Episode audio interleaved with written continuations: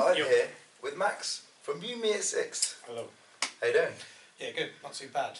You're currently on the Night People tour, aren't we? Yes, we are. We are coming fairly to the close. We've got tonight and three more shows, so four shows left of the tour. We've been out for about five weeks now. We've gone all through Europe, which was amazing, and obviously back to the motherland, Yeah. the United Kingdom. So it's been a really good run. Lots of fun. It's just been um, nice to showcase a lot of the new material that we've been working on over the last couple of years. And it ending on Ali Pali, Yeah. which is huge venue. There's, there's a good sound in there. Yes, um, I think for us, the last time we played Alexandra Palace was probably one of the best shows You Me at Six has ever played. So it's just one of those prestigious venues in London that has a lot of character to it, and it's a great room. It's all standing as well, and it just has a special vibe in that room. That I think when you guys are as a punter to a gig, I've been there a few times before watching bands. It's it's just a great sounding room Yeah. it's just is a characteristic venue, and I think that's what makes bands have a good time in there. So we're looking forward to it, but we're looking also forward to tonight in Bournemouth. We've played here. yeah. Yeah. we are. We, We, are, are. we are. We're by, the, we're by the coast, you see, so we're going to have a bit of time down by the beach, have a good time, maybe crack open a tinny, see how it goes. So with the new material, hmm how well has it been going down live? Do you find there's always a bit of a different reaction to some of the new songs compared to the older songs when played live?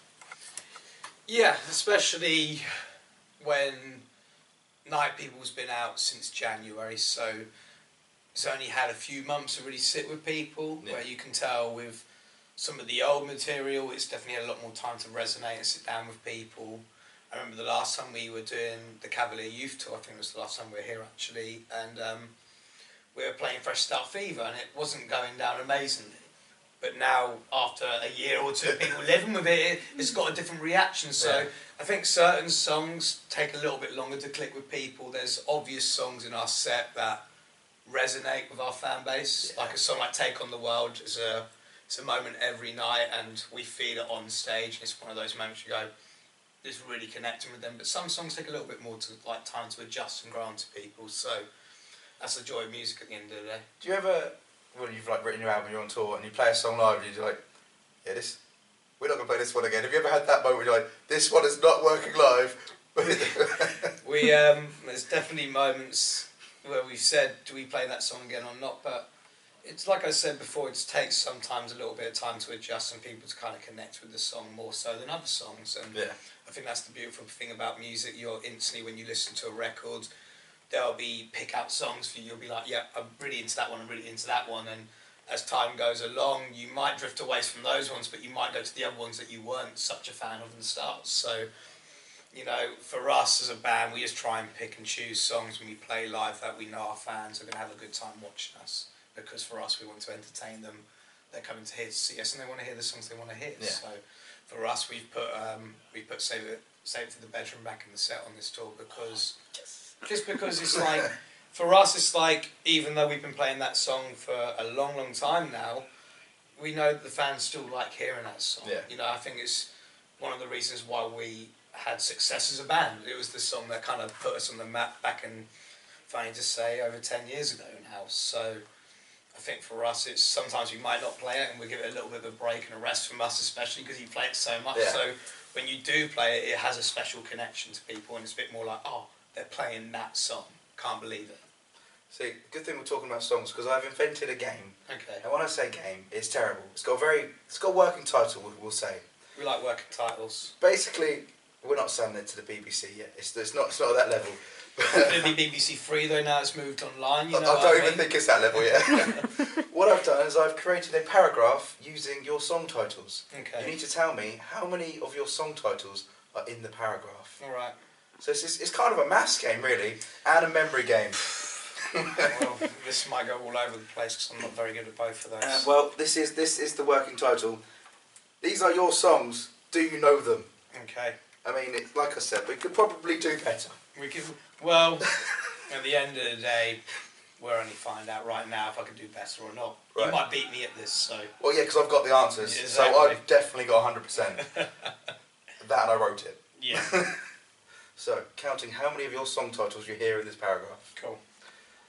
Please, lover boy, stop this gossip and save it for the bedroom. I'll bite my tongue as I need room to breathe. Reckless, I know. However, you win some, lose some, and jealous minds think alike. This is going to be a cold night as we take on the world. I swear, if you stay with me, you'll no longer need liquid confidence, as no one does it better than you, me at six. I would say 14. Oh, bang on. That was I a- nearly got caught out when you mentioned You Me at 16 because I was like, yeah, that's one. I'm like, no, no, we've never written a song called You Me at 6. So no, that would be, just that would the be a bit name weird. of what we do. So I mean, I understand when bands call an album by their own name, but a Yeah. song would be a little bit weird. mm, This is You Me at Six with You Me at Six, and it features on the album You Me at 6. and it's also track six. Well, it makes sense, doesn't it? Maybe we need to do that for the next record. Well, that's The next record is the sixth record as well, Yeah. so it could all start making sense and tying look, together. look at that. Look at that segue. He's doing my job for me. Connection. New album, already, already overnight, people. Simon and me, Next we're one. just we're there. We're thinking about the future straight away. Well, because it's always weird. Because I always find with bands, like you spend years making an album. By the time we've heard it, you've already spent at least a year or so on it. Yeah. And a lot of bands are already thinking about the next record, whereas the, the punters, the listeners, the listeners are like, "What? We've only just got this one." So, Mhm. but you know, people are greedy and you know get bored quickly nowadays. Mhm. So, next album, when's it happening? At the moment, that's you've pretty much you've done my job there. You've got, you've answered my questions, basically saying that the the way people consume music now these days, due to the internet and having Spotify and Apple Music and whatever platform you use, YouTube like you can have it there and then in seconds, and it's such a powerful tool now that you can see people write music in two weeks and then they'll be up two weeks later. And that's I think really for what people want right now is just giving them more. And there's a moment where for me I think it deteriorates how long an artist does spend on the project because for us we spent a lot of time on Night People. It was the most we ever most time we ever had just to kind of write a record and not have a, a time frame on it and I think we really benefited from it. So for us new music maybe in the horizon sometime soon, who knows? We'd like to be keeping up with what's going on with the world now these days and how fast people put music out. Because if you don't evolve and you don't, I'd say like chameleon, you're like you're adapting Yeah. to the times, you're moving with it. If you're left behind, then it hinders what you're trying to do as growth as a band. And for us, we know having the it was a three year period from Cavalier Youth to Night People, but Was it that long? it was three years that the record from 2014 Cavalier Youth to 2017 Night People, both in January. Didn't It's like that long for us.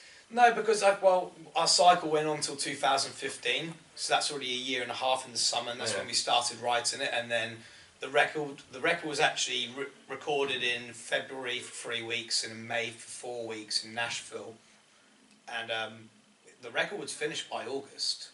So we're sitting there and we're like, we know that we're doing the secret set of Reading and Leeds, but we're sitting there going, can we? We had to put one song out, and then really for us, we should have put the record out in October last year Yeah. with the second single instead of waiting everybody for January because we put out loads of songs beforehand, but that's because we knew the consumer of music now goes, you can't just put two songs out in half a year No. to keep people interested. You want to keep them on their toes and know that what's coming next. Oh, you don't know what's coming next, and it's out of nowhere. Like, and you see a lot of artists do that at the moment with records. They put out one song and they go next week, bang, here's the record.